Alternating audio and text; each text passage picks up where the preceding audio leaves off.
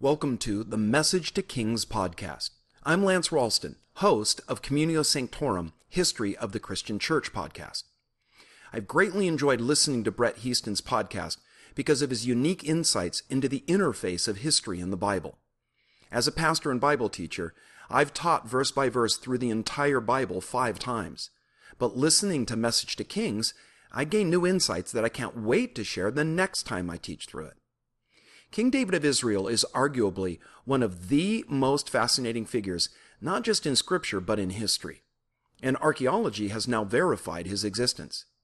David was larger than life, a man who lived big. When he was good, he was really, really good, and when he was bad, he was just awful. Along with you, I look forward to some more good stuff to glean from the story of David. So, Brett, bring it on. Thanks, Lance, for the intro.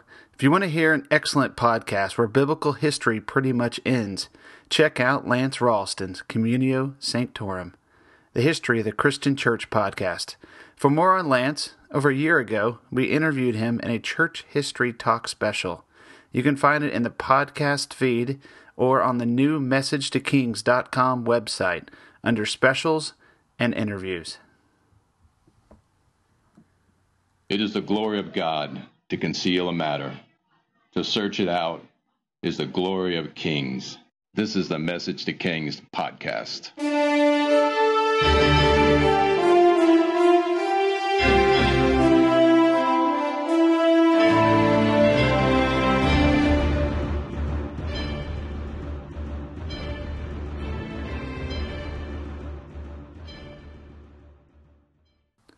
Episode 86 Saul and the Witch of Endor.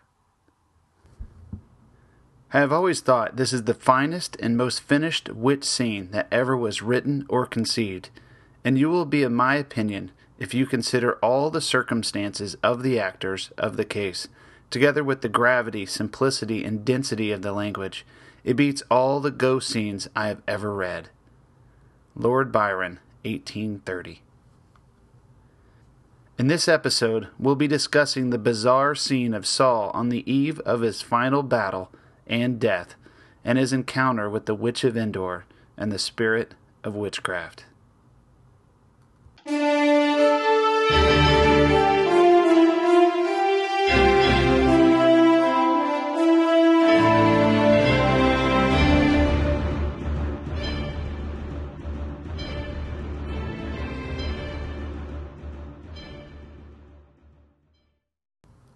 Before we get to Saul and the Witch of Endor, we need an update from David. He and his men were holding out in Ziklag, semi autonomous, yet far enough away from Saul to not be a threat, yet allied with the Philistines and servant to Achish, one of their kings. This is all about to change, and Achish is going to call upon his loyalty that he's earned. 1 Samuel 28. In those days, the Philistines gathered their forces to fight against Israel.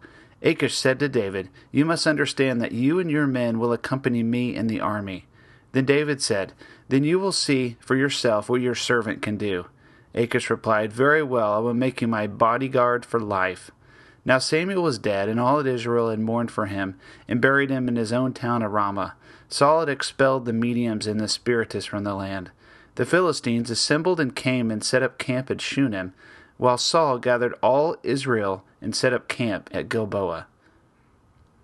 So, what's going on is that there's four armies roving about in the region of Israel. The Philistines are joining for war against Israel. Saul is assembling his forces to fight the Philistines near Mount Gilboa. There is David's 600 men, which with David at their head could be considered thousands and thousands of soldiers. Taking Arthur Wellington's respect for Emperor Napoleon, he said Napoleon's presence on the battlefield alone accounted for 30,000 troops. If David was half the commander of Napoleon, he had 15,600 troops at his disposal.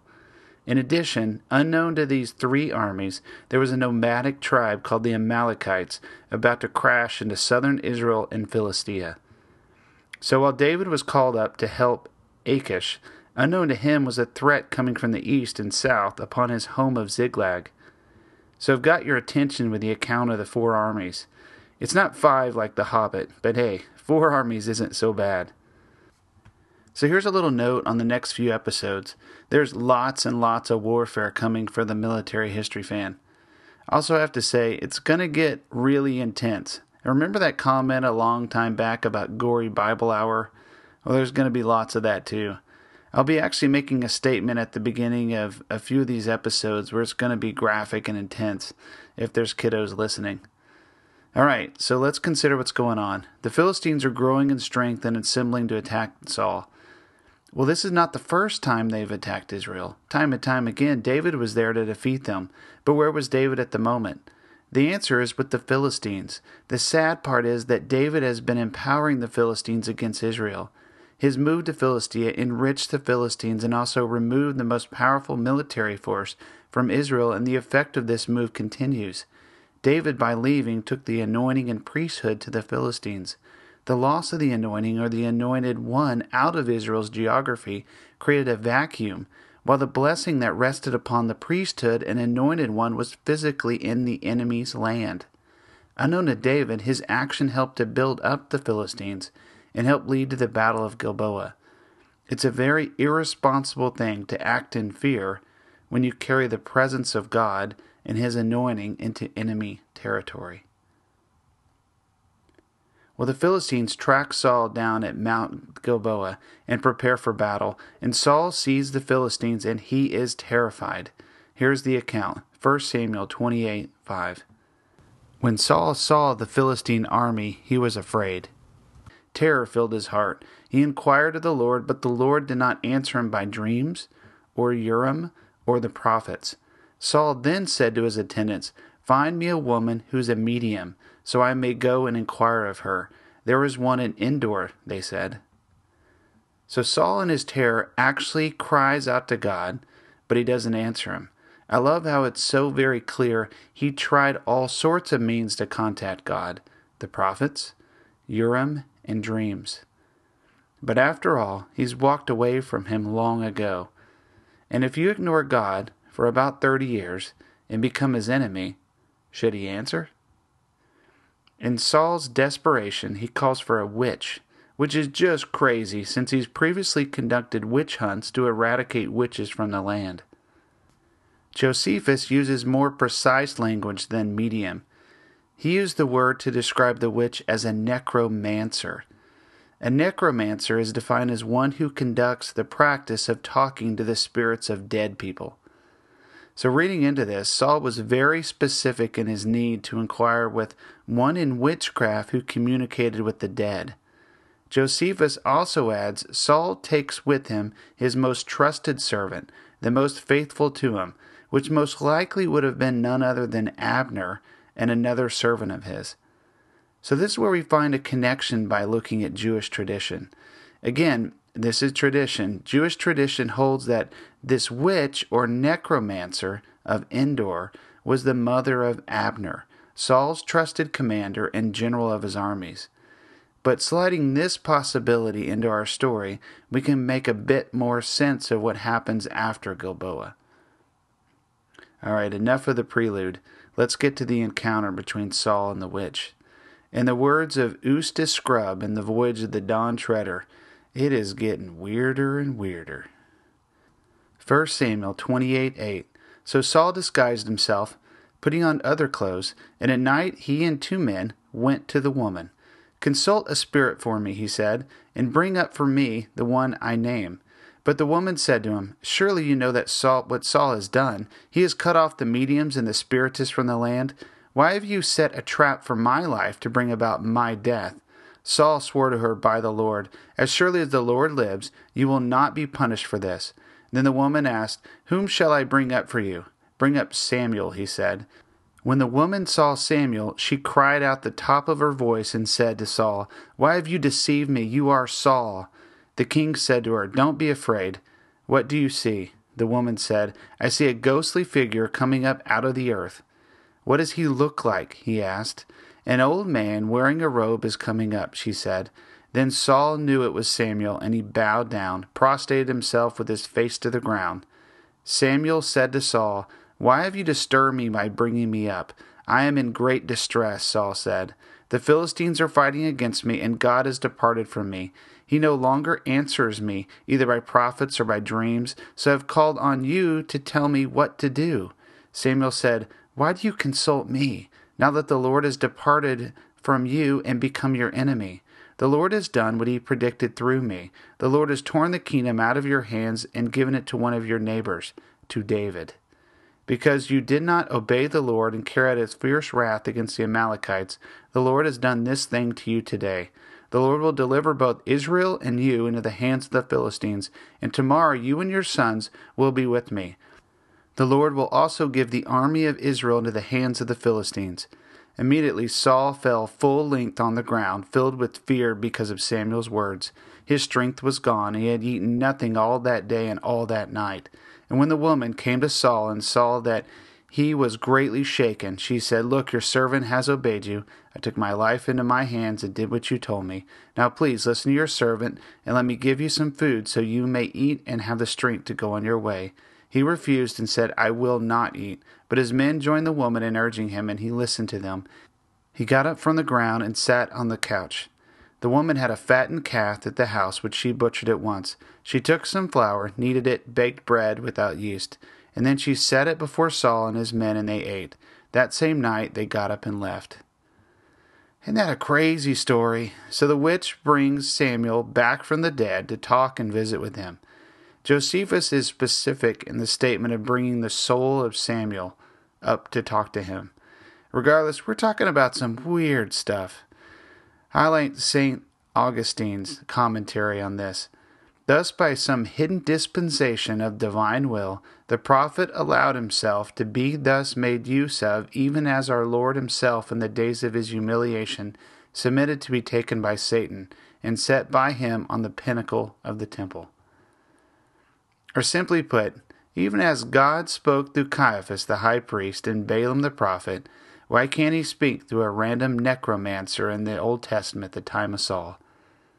And also, we have to consider the strange placement of the witch of Endor. It has other purposes when we consider Samuel's words to Saul after he rebuked him for sinning. 1 Samuel 15:23 For rebellion is like the sin of witchcraft, and arrogance like the evil of idolatry. One could say Saul opened the door to arrogance and idolatry and folly, which God threw down with Nabal. And one could say Saul opened the door to rebellion. The spirit behind the rebellion was witchcraft, and Saul had nowhere else to run in the end but witchcraft, as evidenced by this scene with the witch of Endor. And God was forced to throw down this awful disease and principality over Israel in the Battle of Gilboa. In the next episode, we will not be covering Saul and his battle with the Philistines, but instead what happens to David as he finds himself in a pickle. Do you fight with the Philistines, with his lord Achish against Israel? Do you run? Do you betray the Philistines and win the battle for Israel? But before he gets to put a plan into action, Achish sends him away only to find out the mystery fourth army is on the loose. The raging Amalekites were pillaging southern Philistia and Judah and Ziklag. To conclude this episode of Message to Kings, it would be wrong to not address the issue of witchcraft with anyone who's listening to this podcast. We have to address this to anyone who's participated in witchcraft in their lives. Be aware witchcraft opens a dark door in your life into an occult realm and allows nasty darkness into your life. Participation in witchcraft opens demonic doors and surrenders legal rights to darkness to interfere in God's plan for your life. Jesus is the bringer of life and life more abundant. Witchcraft leads to death and destruction. With a spiritual war raging between good and evil, and light and darkness, we have to carefully not be taken by false spiritual power in the form of witchcraft. Saul's rebellion against God manifested itself in many forms and with many sins until it climaxed in this scene with the witch of Endor. We have to be careful in our lives to not be duped by witchcraft in its many forms. If you have ever agreed with witchcraft and been part of some foolish agreement with evil, renounce it by the blood of Jesus. If you have false words and curses over your life, burn them in the fire. Replace them with God's words of blessing. For a loving Father blesses, not curses. It's really that simple. If you ever wondered if a word is from God, consider this. Would a wonderful Father speak this word over you? What good Father would curse you? God is your Father and loves and wants to bless you and give you peace. God, the perfect Father, speaks life and blessing and wisdom and growth in your life. Replace the lies and deceit of witchcraft with the truth of how God sees you. Even in the midst of one of the worst moments in all of Israel's history, Jeremiah penned these words They are for you and for me. Jeremiah 29:11 For I know the plans I have for you declares the Lord plans to prosper you and not to harm you plans to give you hope and a future This is God's plan to prosper you to give you hope and a future. Before we log out this week I'd like to make an announcement. We now have a dedicated message to messagetokings.com website. Check it out. On the website, there's an area for biblical history, all the podcast episodes and programs available to play on the site, all the podcast specials, the interviews, the dramatizations, internet radio links, a section on how to know Jesus personally, a store for CDs, an area for prayer requests, an area to submit comments, an area to give financially, and an area where we post links to our friends who we worked with or do the podcast thing together. So check it out messagetokings.com.